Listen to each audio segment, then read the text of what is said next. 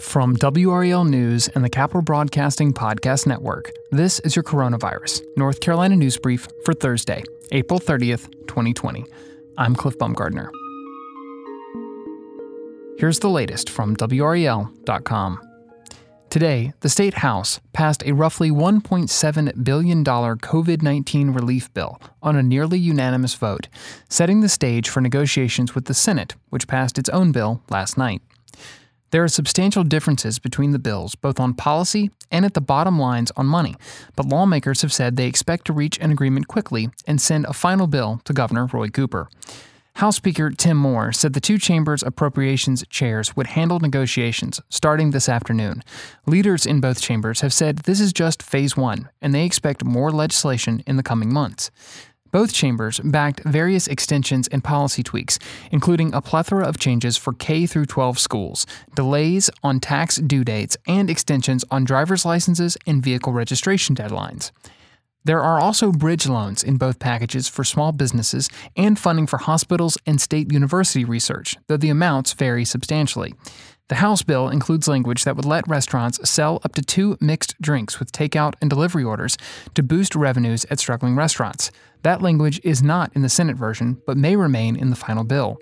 Officials said that legislation could surface as early as today, but negotiations may take longer. State Superintendent of Public Instruction Mark Johnson has formed a task force to address how schools will reopen across North Carolina. The school's reopening task force includes political and school leaders and student representatives. Their goal is to, quote, get as many students and teachers back into school buildings as safely as possible this fall and review and recommend improved options for remote learning, end quote. To do that, the task force will tackle three main priorities. One, make remote learning more accessible, user friendly, and practical. Two, address any learning gap for students who have missed school due to the coronavirus. And finally, three, create guidelines for social distancing in classrooms, shared spaces, and during extracurricular activities. Last week, Governor Roy Cooper ordered that all schools in North Carolina would remain closed to in person education through the remainder of the school year. But there is hope students may be able to safely return to classrooms in the fall.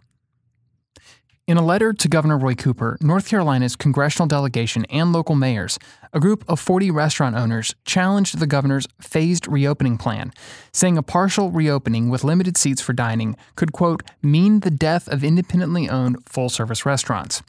Under Cooper's three part plan to get the state back to business, Phase 2 would allow for limited opening of restaurants, bars, gyms, and other businesses, but with safety protocols and reduced capacity. It is that limit that the owners say would make it, quote, impossible to generate enough revenue to survive, end quote.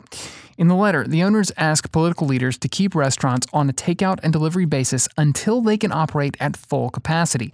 They worry that limited seating would suppress some business now being generated by pickup and delivery orders. In addition, the letter said a partially open dining room would keep some restaurant employees on the sidelines and would mean less support for local vendors of meat and produce. If the governor sticks to his plan for limited seating, the restaurant owners are hoping additional help in the form of rent or mortgage payments or help with other costs may come. F 15E Strike Eagles from the 4th Fighter Wing at Seymour Johnson Air Force Base in Goldsboro will show appreciation and support for Eastern North Carolina medical professionals and first responders during a regional flyover tomorrow.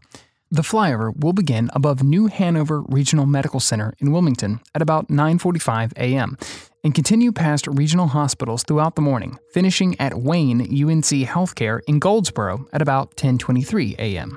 Residents will be able to observe the tribute from their own neighborhoods and are asked to practice social distancing guidelines and not gather in groups. People are asked not to travel to hospitals themselves, as this may hinder emergency vehicles from safely traveling to those areas. A full list of the hospitals included in the flyover can be found on our website. This has been your Coronavirus North Carolina News Brief for Thursday, April 30th, 2020. As always, if you like the news and information you get from this show, let us know. Leave a rating and review wherever you listen. And while you're there, be sure to subscribe so you don't miss our new episodes. Thanks for listening.